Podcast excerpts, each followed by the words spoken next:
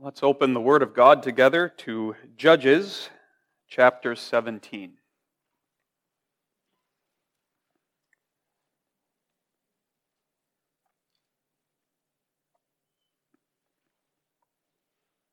We'll read the entire chapter, Judges seventeen.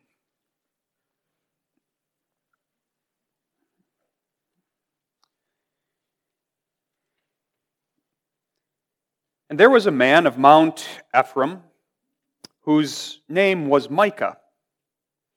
And he said unto his mother, The eleven hundred shekels of silver that were taken from thee, about which thou cursest, and spakest of, also in mine ears, Behold, the silver is with me, I took it. And his mother said, Blessed be thou of the Lord, my son. And when he had restored the eleven hundred shekels of silver to his mother, his mother said, I had wholly dedicated the silver unto the Lord from my hand for my son, to make a graven image and a molten image. Now therefore I will restore it unto thee.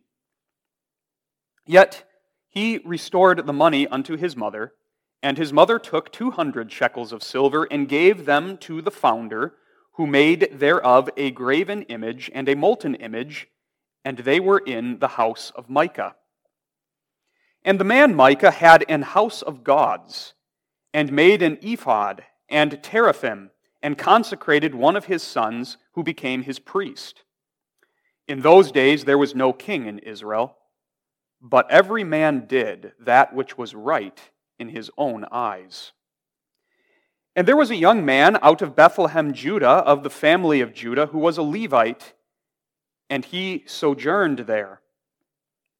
And the man departed out of the city from Bethlehem, Judah, to sojourn where he could find a place. And he came to Mount Ephraim, to the house of Micah, as he journeyed. And Micah said unto him, Whence comest thou? And he said unto him, I am a Levite of Bethlehem, Judah, and I go to sojourn where I may find a place. And Micah said unto him, Dwell with me, and be unto me a father and a priest, and I will give thee ten shekels of silver by year, and a suit of apparel, and thy victuals. So the Levite went in. And the Levite was content to dwell with the man, and the young man was unto him as one of his sons. And Micah consecrated the Levite, and the young man became his priest, and was in the house of Micah. Then said Micah, Now know I that the Lord will do me good, seeing I have a Levite to my priest. Here we end our reading of the Scriptures. On the foundation of the whole Bible rests the instruction of the Heidelberg Catechism, which in Lord's Day thirty-five explains to us the meaning of the second of the Ten Commandments. Beginning with question ninety-six. What doth God require in the second commandment? That we in no wise represent God by images, nor worship him in any other way than he has commanded in his word. Are images then not at all to be made? God neither can nor may be represented by any means, but as to creatures, though they may be represented, yet God forbids to make or have any resemblance of them, either in order to worship them or to serve God by them. But may not images be tolerated in the churches as books to the laity? No. For we must not pretend to be wiser than God, who will have his people taught not by dumb images, but by the lively preaching of his word.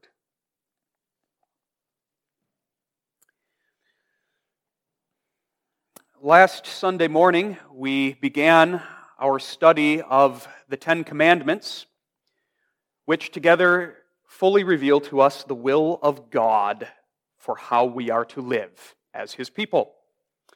And we took note of the fact that the first commandment is first for many important reasons, foremost among which is that the first commandment reveals one of the foundational principles of our faith that undergirds all of the Christian life, namely that there is one only true God. And now, following from this foundational principle, there is only one true God, following from that are the rest of the Ten Commandments.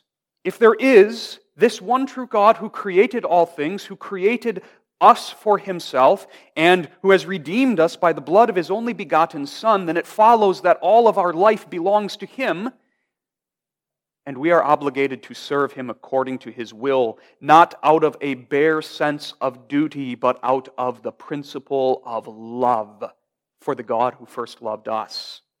And so we approach the Ten Commandments not as a barren, stale, rigid set of rules, but we approach the Ten Commandments as the living will of the living God who has given us new life, and now it is our delight to live that new life out for his glory, and the Ten Commandments guide us in how to live for God's glory. The God who is worthy of worship, not only Sunday morning and evening, but in all of life. Logically proceeding from the first commandment, we come to the second commandment. God's Ten Commandments reveal his will for our lives. The first commandment, commandment reveals the will of God that we worship him exclusively, and now the second commandment reveals God's will for that worship that we are to render unto him, the shape that that worship ought to take. And there is the important distinction between the first and the second commandment. The first commandment concerns who we are to worship, and the second commandment concerns how we worship the one true God. And that's what we're going to look at in the sermon this morning. A moment ago we read Judges seventeen, which is a fascinating passage. There is a bunch of application for various aspects of the Christian life that can be drawn from Judges seventeen, but we're going to focus on a prominent application, what Judges seventeen reveals about the second commandment. From one point of view, Judges seventeen is an encyclopedia of second commandment violations. And by looking at those violations, we're going to see the face of our sinful nature and learn from that, and also receive many positive lessons as to how to obey God's will for this aspect of our lives, his worship. And so the theme is God's will for our worship. God's will for our worship. We're going to start with the negative side of the second commandment and see that God's will for our worship is that worship not be founded on human imagination. Secondly, the positive, we will look at the fact that God's will for worship is that our worship be based squarely upon his word. And then thirdly, we will note that when worship is based squarely on God's word, our worship will be centered on Christ, and it is that, ultimately, which brings God the greatest glory. Thou shalt not make unto thee any graven image. So begins the second commandment, and those words express a timeless principle in the language of a former time. The second commandment teaches that it is God's will that our worship not be founded upon our own imaginations. And throughout human history, one of the main ways that worship was founded on human imaginations was through the production and use of images in the worship of God. The principle that this commandment teaches us is that the human will is not what should dictate worship, but the will of God ought to dictate the worship of God. When the second commandment forbids graven images, it's referring to visual representations of God in any form or shape. Visual representations of God in any form or shape. So we see, again, the close connection between the first commandment and the second, and usually obeying or disobeying these commandments go together. There is one God, and we are to worship him alone. And that commandment can be violated when a man worships another God. The second commandment is violated when a man worships using images, and he might worship another god using an image of that other god, thus violating the first and second commandment. But it is also possible for someone to worship or attempt to worship the one true God, but violate the second commandment by worshiping the one true God in a way that is forbidden by God, such that his worship, being out of conformity with God's will, dishonors God. The second commandment forbids making images and using those images to worship God. Now, the Catechism makes clear, so that we don't go too far, the Bible doesn't forbid us from making any images at all. Nothing is wrong with images or visual arts which depict creatures, and therefore not even is all religious art forbidden. There's nothing wrong with opening up a Bible storybook with our children, which has beautiful illustrations of Bible stories, events, and characters. Religious art is permissible, so long as it is limited to the depiction of creatures, because creatures may be depicted. They are earthly. The second commandment, its forbidding of images, is defined by the rest of the commandment. Thou shalt not make unto thee any graven image, or any likeness. Thou shalt not bow down to them nor serve them. The point is, no images of God, period, and no images that are to be used as a means by which we worship God. That's the idea of the second commandment. No images of God, period, and no images of creatures or angels, either to represent God or some way be used as aids to approach God in worship. Now that leads to the question, why does God forbid the making of images of Him or the use of images in His worship? Why is that?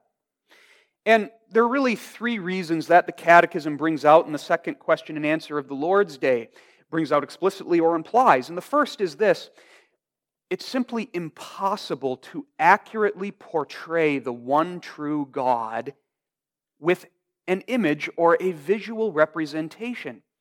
As John four, verse twenty-four says, God is spirit, meaning pure spirit. The essence of God is invisible. It is immaterial, non-physical. God is the creator of physical reality. And what an image does is it necessarily imposes physical qualities upon that which it is meant to represent. God is infinite. His being is illimitable, meaning it has no limits. He is omnipresent, omnipotent. But what an image does is it jams the infinite being of God into a box. A creature box.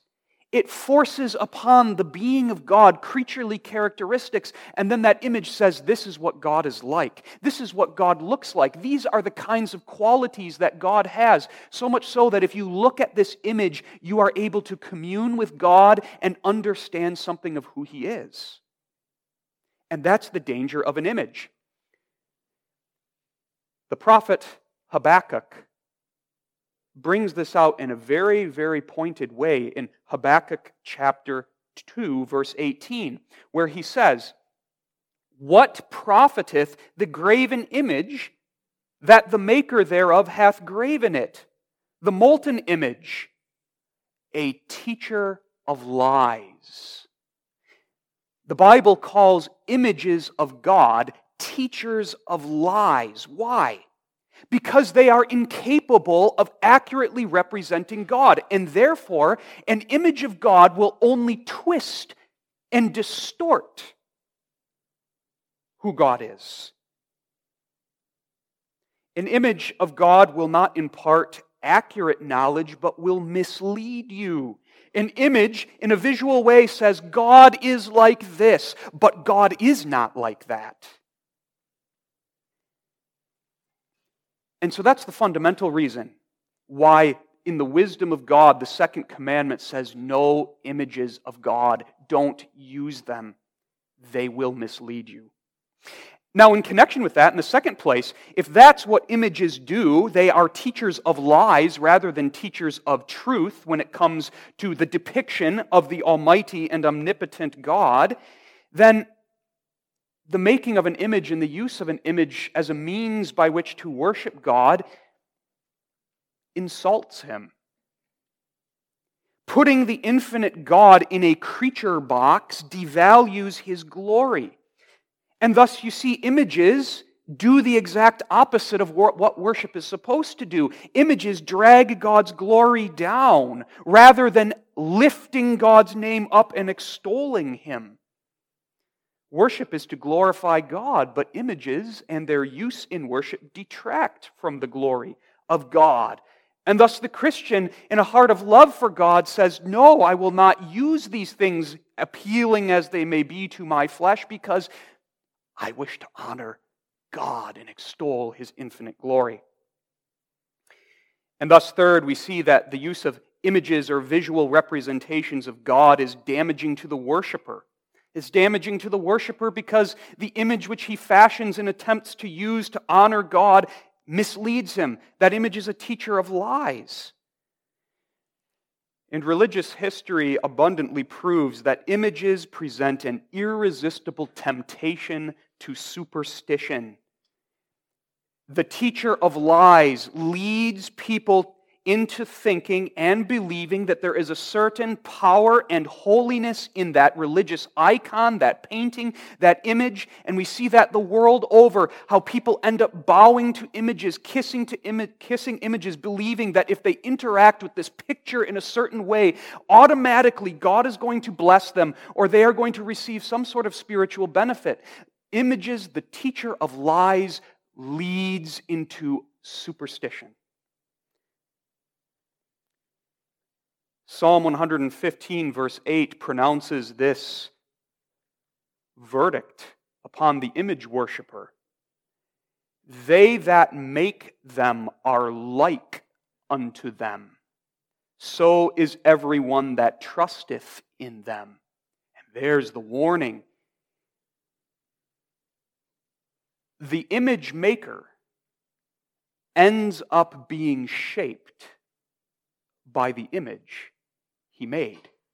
The image maker, what he does is he fashions God after his own imagination, and that image which he fashioned then fashions that man's view of God.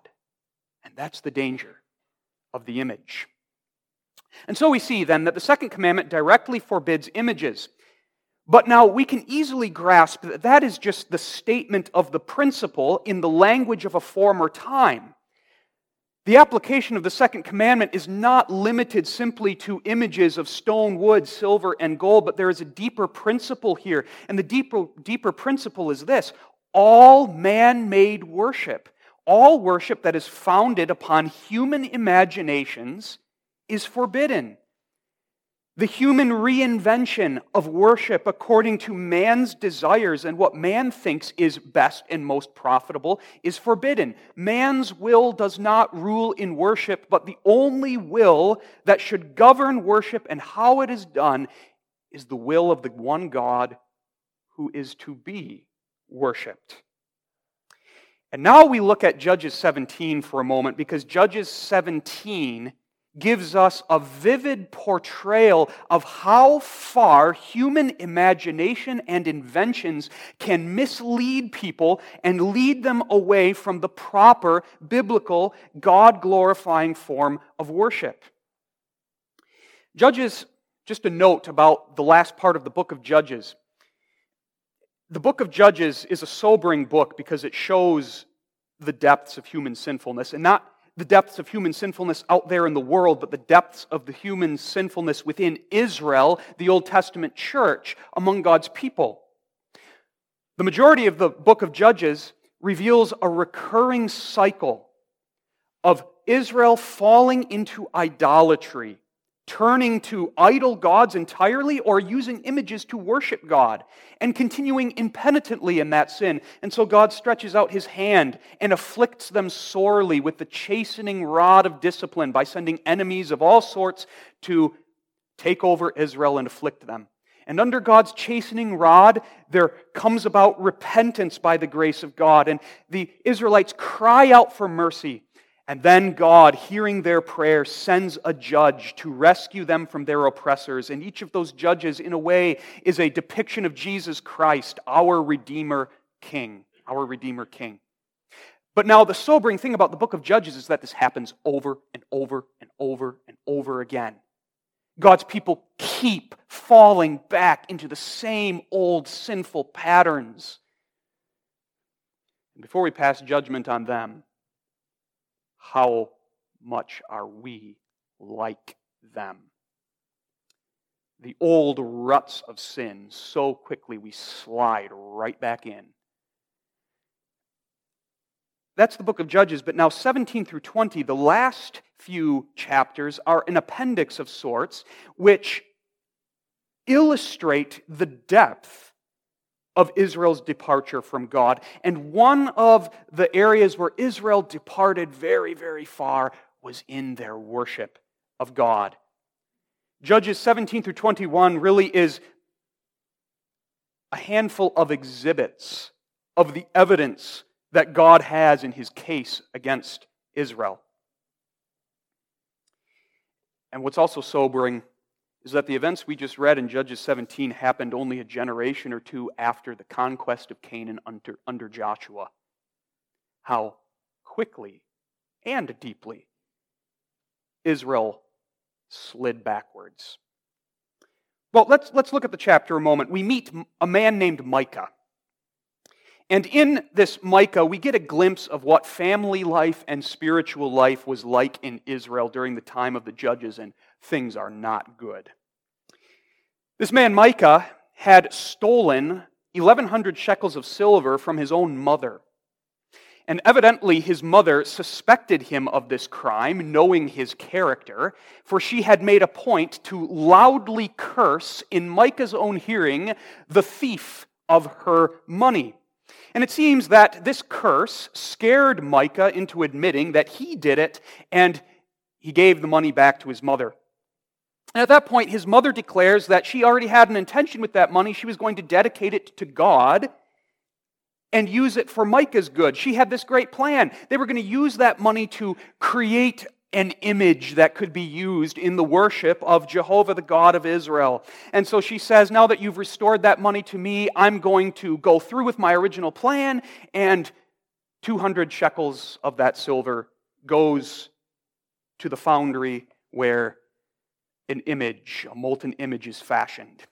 Now, no, it wasn't a molten image of Baal, but it was a molten image of Jehovah. We don't know what form that image took. That doesn't matter. But this was an image intended to be used in the worship of the God of Israel. But that fashioning of the image is just the start of Micah's departure from the second commandment. Verse five tells us that Micah had a house of gods. The idea is he had a little shrine on his estate. And another way of translating house of gods would be house of God. Now, it's clear that alongside Jehovah, Micah was a practitioner of other common religious superstitions at the time.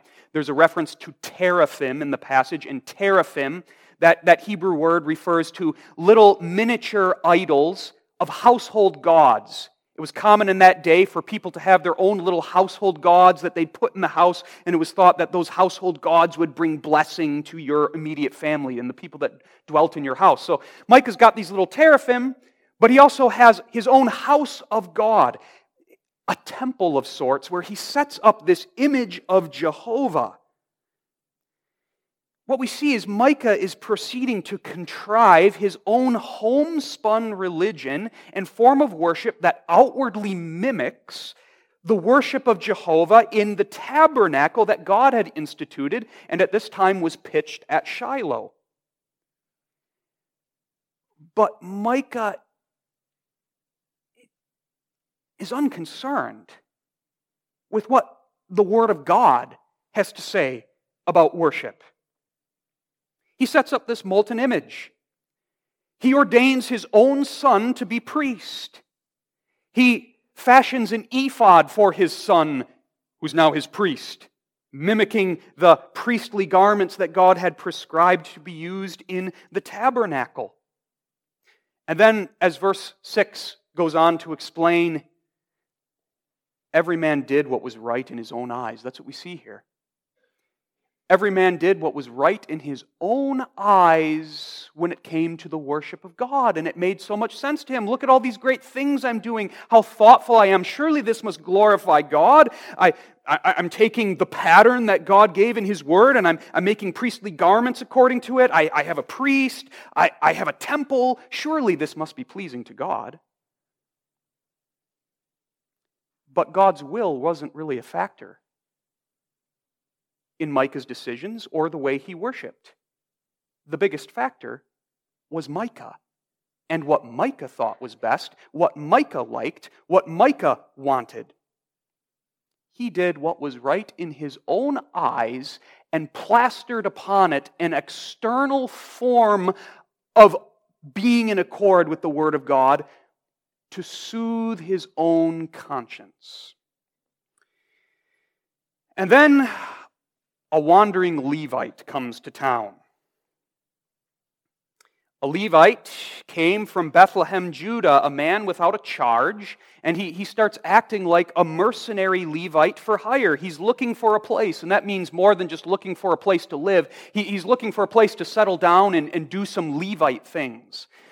He's looking for a place to practice his spiritual trade. This was a man who wasn't concerned about what God's will was for his duties as a Levite, but treated his status as a Levite as an office he could use however he wanted for his own advancement and for his own ends. And so this Levite comes to town looking for a place, and Micah hashes out a deal with this Levite to secure his religious services in Micah's own personal house of God. He offers this man a salary, a place to live. He promises to give him victuals, that is, his daily rations of food. And Micah has set up his own homemade church. And then Micah takes it upon himself in his own authority to consecrate, that is, to ordain this Levite alongside Micah's own son. So now he has two priests. And the chapter ends with those ominous thoughts of Micah. He thinks, surely God is going to bless me now because look, I have a Levite. I've got a proper Levite for my priest. Now, what, what do we see here? There's so much that we see here.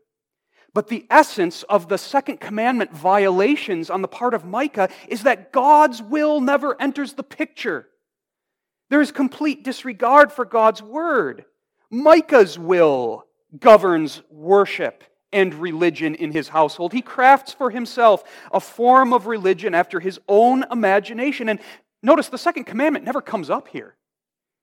You'd think that at this time, so shortly after the Exodus and the deliverance of the God's law to His people, that that would be the first thing upon their minds. What does God's second commandment say? But it doesn't come up.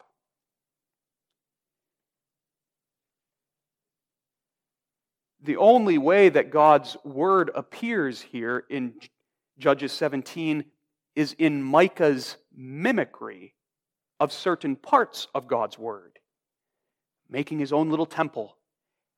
Ordaining his own priests that outwardly look like God's priests. Making an ephod. And all of the rest. And so what the final product is, is something possessing an outward form of godliness, but which is entirely denying the power thereof. Entirely disobeying God's will, and is ultimately self-serving. It presents itself as the worship of Jehovah, but it is actually Micah's own self-worship because everything is about him and customized to suit him. And so we can see how, how offensive that is to God. It's not about God anymore. His worship is twisted into something that Micah manipulates for himself. And this Levite, Who proclaims, to, who proclaims himself to be a man of God, is plying his religious trade simply as something to advance himself. God is really far from the minds of these men. And that's what gets to the heart of the second commandment. The heart of the second commandment is, my people Heed my will in your worship. Don't turn my worship into your own thing for you to do how you want to suit your tastes. And don't plaster a veneer of biblicalness to it by mimicking things that the Bible says. But worship according to my will. May my will govern all of worship and all of your religion and all of your life. Conform yourself to my word in heart, not just in outward form and shape. Make no graven image means don't make up worship after the imaginations of your own heart. But turn to my word and worship me according to my word. And so there are many things that we can draw from this, many applications. And we do well to examine ourselves here. What does Micah's second commandment violations expose about us? It exposes our human tendency, the proneness of our sinful nature to anoint ourselves the high priests of our own religion and to do in religion whatever seems good in our own eyes. That's the impulse of the sinful nature we are called to mortify. We are not the determiners of worship. God and His will is. This passage in the Second Commandment warns us against making human desires the priority in our worship. It warns us against making ourselves the center. Now, to be sure, worship is edifying, and true worship must be edifying, and if worship is not edifying, there is a problem. It might be a problem with me, or it might be the problem with how worship is being done. Worship must be edifying. We ought to get something out of it, but that's not consideration number one. That's not the thing that we craft worship around. Because then it's all about me. And when it's all about me, you have a Micah scenario. Worship is all about God. And if God is front and center, then His word rules, and we look to His word, and every aspect of worship we think about in light of His word, and everything must be in harmony with His word, and anything that's not in harmony with His word ought to be reformed according to His word. And when worship is centered on God, it will be edifying, and we will get much out of it. Let us heed the second commandment such that we keep our worship focused on God and we keep that as our focus and resist the impulse of our nature and the spirit of our age to shift that focus to something else. Because when our focus is on something else, the human imagination becomes the limit. And when the human imagination runs wild, you end up with Judges seventeen. The text warns us also then about mimicry rather than conformity to God's word. Form without true obedience. And this is so important, not only in worship, but in all of our spiritual life, which really ought to be an act of worship.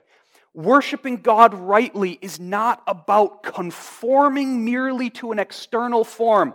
Micah thought that. All right, I've got a Levite. God's word says Levites are to be the leaders in worship. And so because I have a Levite, God's surely going to bless me. I got the form right. The form is an empty husk if there is no heart behind it. A heart that has been conformed to the Word of God. There must be the heart. A heart that submits to the will of God, a heart that loves the God who first loved me, and therefore all of my worship flows from that obedient, loving heart for my God. When the heart is there, the proper form will help that worship rise as a pleasing sacrifice to God. This shows our human tendency to want to have worship that tickles our ears rather than pricks our hearts. We see that in Micah. He ordains his own son as priest, ensuring that Micah will have full control over Micah's religion. And then he finds this Levite in his employ, but he knows that this Levite is going to be the man that tells him what he wants to hear. And so easily, that's what we sinners want. We can have itching ears for teachers who will tell us what we want to hear, will affirm us in the biases that we already have, and not challenge us to see our cherished sins, our blind spots. And that's what happens when worship becomes uncoupled from God and the will of man tends becomes what rules it. Images, and therefore anything that is fashioned out of the human imagination, that is, any form of worship based upon human imagination, is going to stymie Christian conversion. Because self-made worship, that which is fashioned after my imagination, is not going to be pointing out my sins or calling me to be, to repentance or to be converted more and more to God. There's a warning here against a certain species of wolf in sheep's clothing. And this, this is a little more remote from the main thrust of the second commandment, but it's worth pointing out. We, we, we see in, in both Micah and in this Levite, religious mercenaries doing what's right in their own eyes for their own ends. And, and this Levite is a wolf in sheep's clothing. He's a mercenary minister for whom the worship of God and his office is merely a tool for securing his own power, his own glory, and his own earthly ends. And he goes through all of the religious motions. He presents himself as this great man, this humble man who is doing the will of God, claims divine sanction for his actions, but it's all about him, and it's all for him. We must beware of such species of wolves. No minister, no office bearer rules the church. God does. Now, don't mistake what I just said. God rules through the office of elder, but the point is, no human will is supreme, and no human will in the church may claim such divine sanction that it is unquestionable. God's will alone reigns and must rule in the church, in worship, and in all things. Well, how then do we avoid these corruptions of worship and all image-making? By keeping worship based upon the Word of God. God's will for us and how we are to worship Him is revealed in His Word. And that's the positive side of the second commandment now. We must worship God as He commands. Question and answer ninety-six says that, that we in no wise represent God by images, nor worship Him in any other way than He has commanded in His Word. And to put that in the positive, what it's saying is, worship God the way the Bible teaches us to. And the reason for this is clear, isn't it? Worship is so very important. Worship is acknowledging the supreme worth of God and extolling Him with praise. Worship is really the purpose of our human existence. We were made for God's glory. And therefore, God's will ought to rule supreme over this most important activity of the Christian life. And because God's will is to reign supreme, God doesn't leave it up to us to figure out how to worship Him. He tells us in His Word. He gives us direction.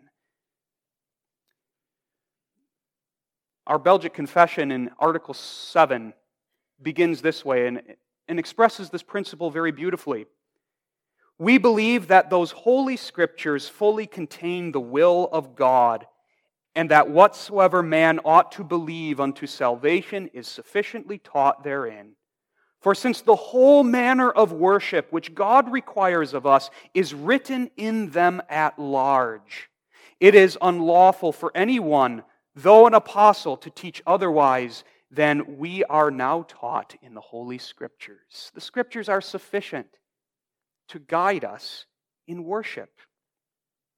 Now, in the Old Testament, God gave very detailed instruction to Israel how they were to worship Him. And that detailed instruction is found in the ceremonial laws. The ceremonial laws were simply God's laws for worship. Think of the book of Leviticus. The book of Leviticus is simply a handbook, a manual for Old Testament worship, explaining God's regulations for the priesthood, for the tabernacle service, the various offerings and sacrifices, the festal days of Passover, the Feast of Booths, and the rest. Elaborate instructions for ceremonial cleanliness and the manner of divine worship. And all of these Old Testament laws were necessary for God's people at that time because, remember, as the New Testament explains to us, for example, in Galatians three, the church in the Old Testament was yet spiritually immature. They were, spiritually speaking, like young children. And just as young children need many very clear and specific rules to guide them and help shape their understanding, so too the church in the days of her spiritual immaturity needed this complicated and very specific system of rules to guide them. But now in the New Testament, the church, by the, the Spirit of Christ, has come to spiritual maturity. The whole sacrificial system and its ceremonial laws have been fulfilled in Christ, and such detailed regulations for worship are no longer necessary.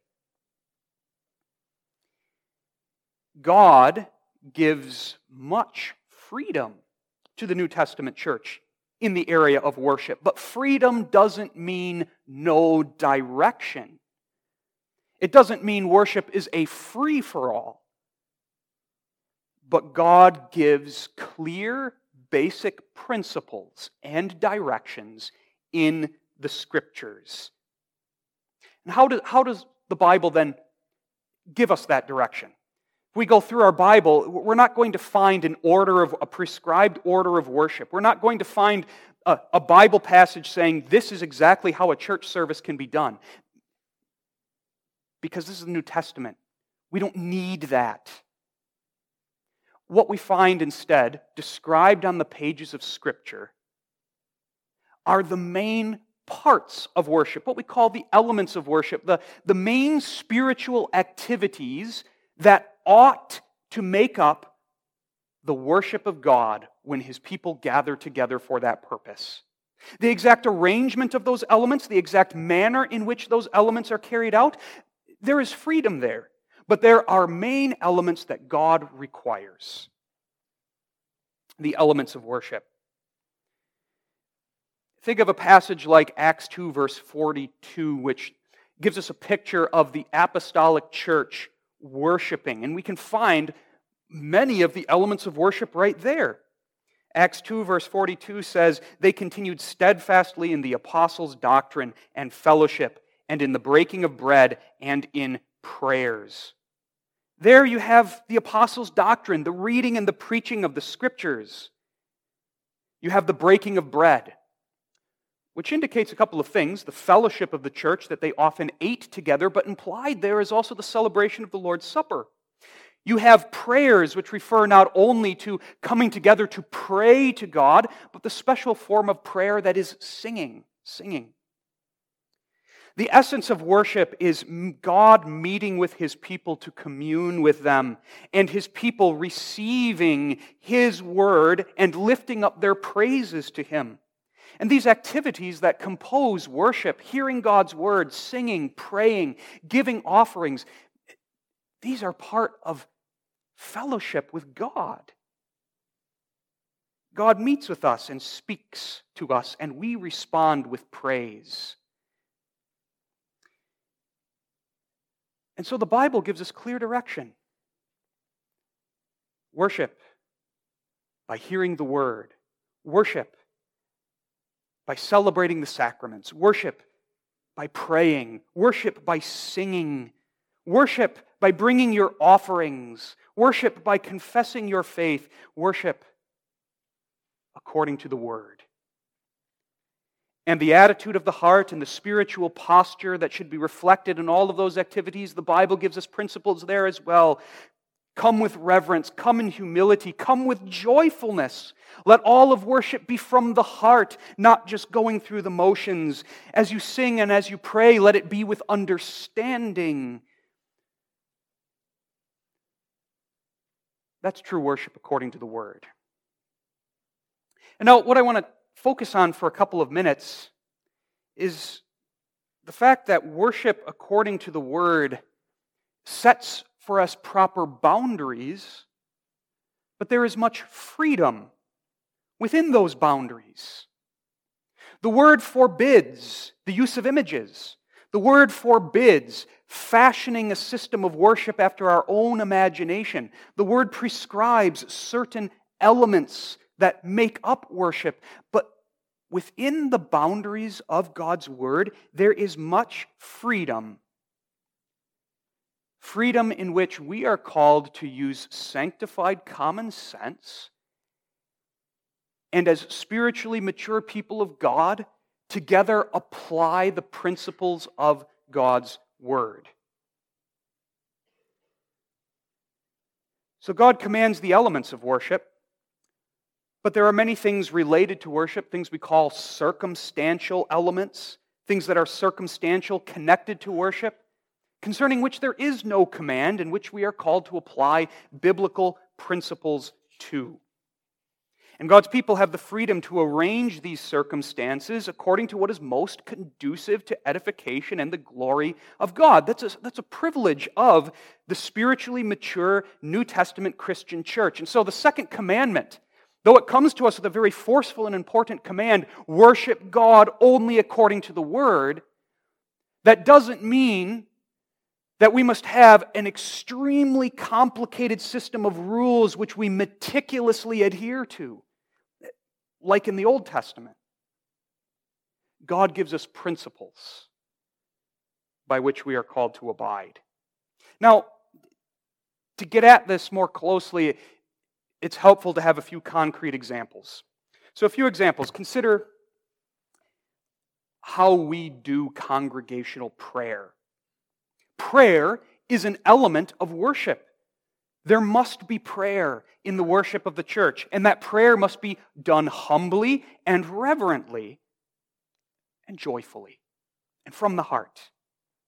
We would disobey God's will for worship if we did not have prayer in our corporate worship services. But now, how exactly do we carry out that calling to pray?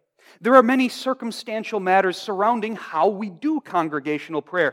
Do we have one lengthy prayer in which the needs of the congregation, praise to God, and all of the rest is brought before the throne of grace? That's our practice and our custom, and it's a good one. But it's not the only way to do it.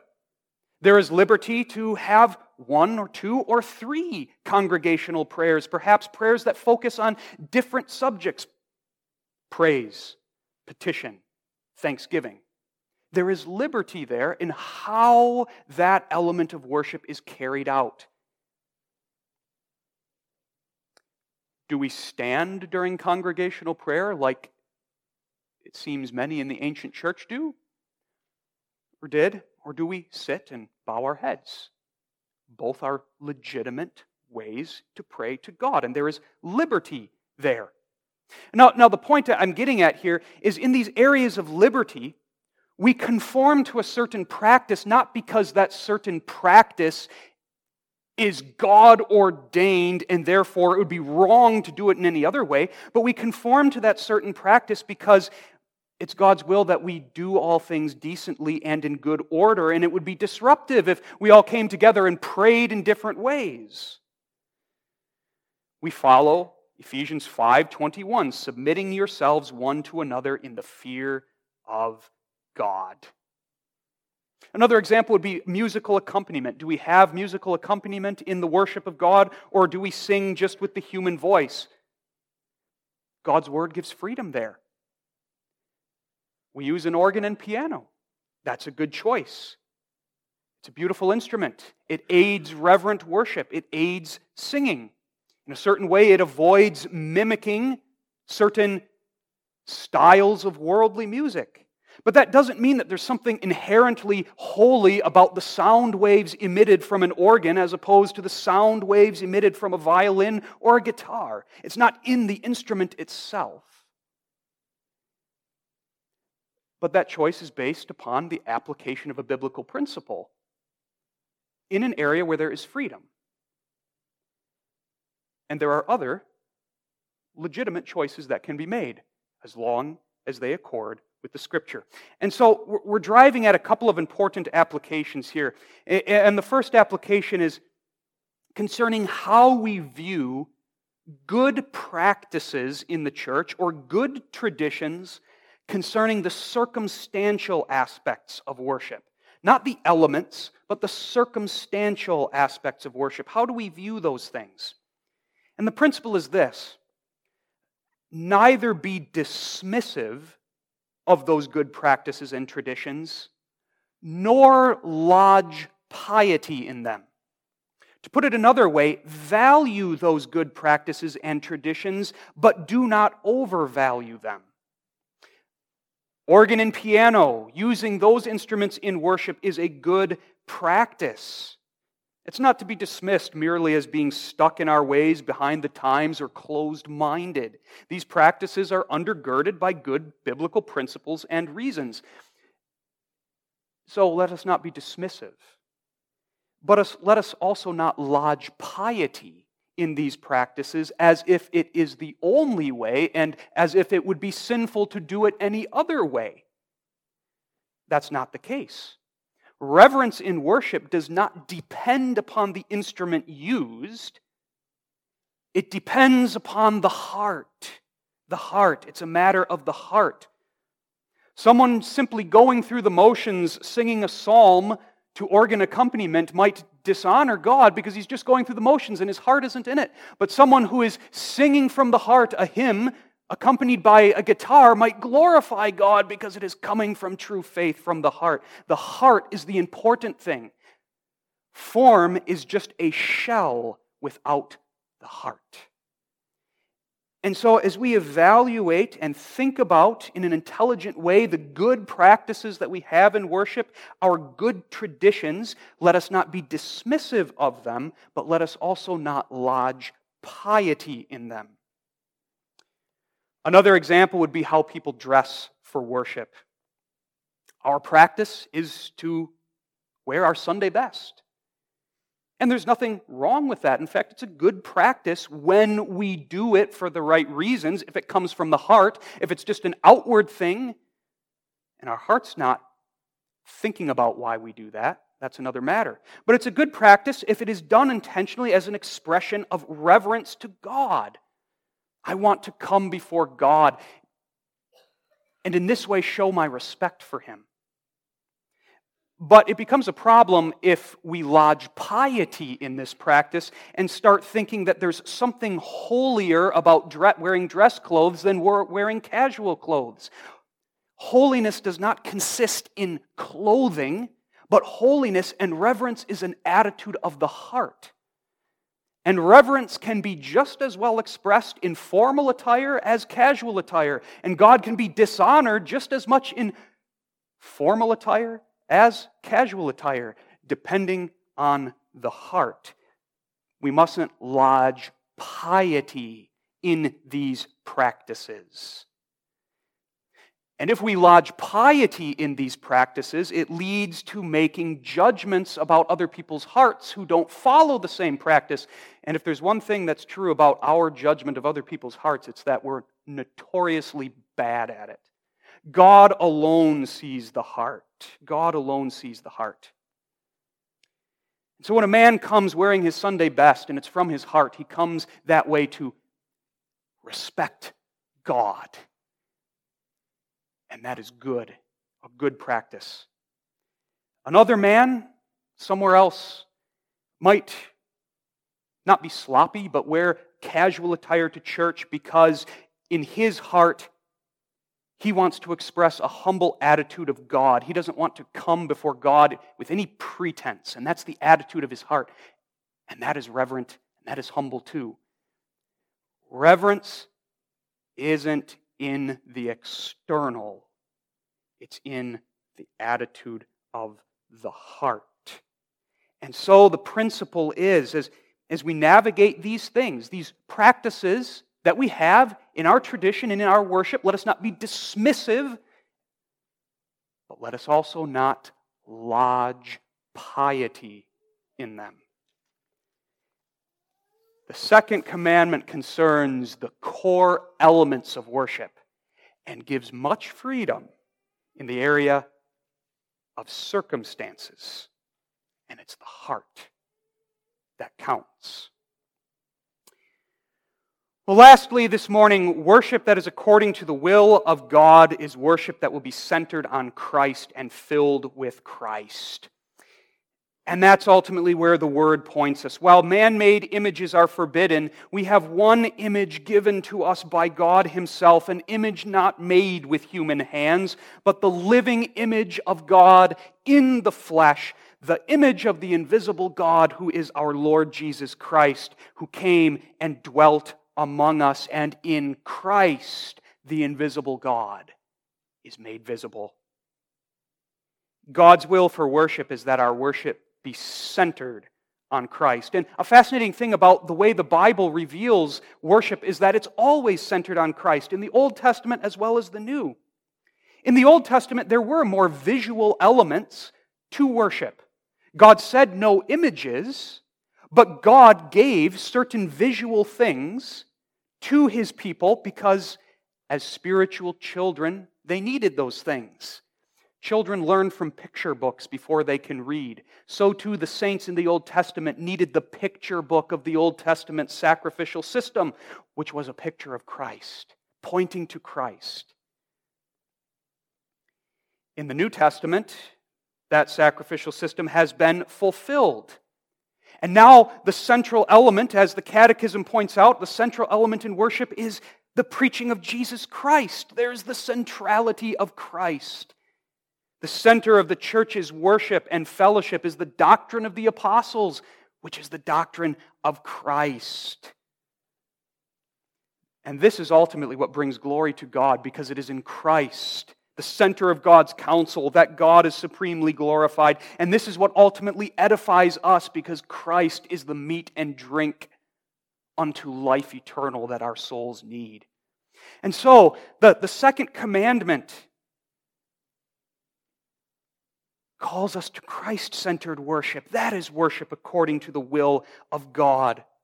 The ultimate reason that idolatry, both in the Old Testament and the New Testament, and image worship is so destructive is that it leads away from Christ. It points away from Christ. When Israel worshipped Baal, they weren't looking at Christ. When they were offering sacrifices before their own images, they weren't looking to Christ. When we worship God according to our own will instead of God's will, we've turned our eyes away from Christ. Micah's homemade worship in Judges seventeen was a worship that did not point to Christ. His mercenary Levite did not accurately represent Christ. When worship is rooted in and based upon God's word, the centrality of Christ will be maintained. And here's the importance of the last question and answer in our Lord's Day. Why preaching is prominent? Because through it Christ is pleased to speak. Let's not be try, let's not try to be wiser than God. God will not have His people taught by speechless images, but by the lively preaching of the Word. God is pleased to use the preaching to make the good shepherd's voice heard. And therefore, it's not just Rome's images that we don't want in our worship, but we don't want any distracting images or gimmicks that are going to take our eyes away from Christ or displace the voice of Christ. Back long ago, they said images are books to the illiterate laity. Today it is said that because attention spans are too short and people are so accustomed to images flickering across the screens that we have to change the way we do worship. No more preaching, but new kinds of images. But let's not waver from our commitment to the centrality of gospel preaching, because the Word of God says faith doesn't come by looking at images. Faith comes by hearing, and hearing the Word of God. It's not to preserve preaching for preaching's own sake. By itself, preaching is foolishness. But in the hand of God, it's the means He's pleased to use to feed and build up faith in Christ. And so that's why we maintain it. Not to be stuck in our ways, traditionalists, but out of respect for God's chosen way of worshiping and His will for worship. And if preaching is according to Scripture, it will help worship be centered on Christ, and God will be glorified.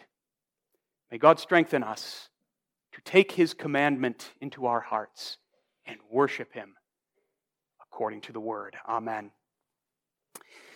Faithful God and Heavenly Father, we thank Thee for the instruction of the, the second commandment, and we pray that Thy Word may be pressed upon our hearts and that we may take it for our guide, not only in other areas of life, but as our guide for worship too.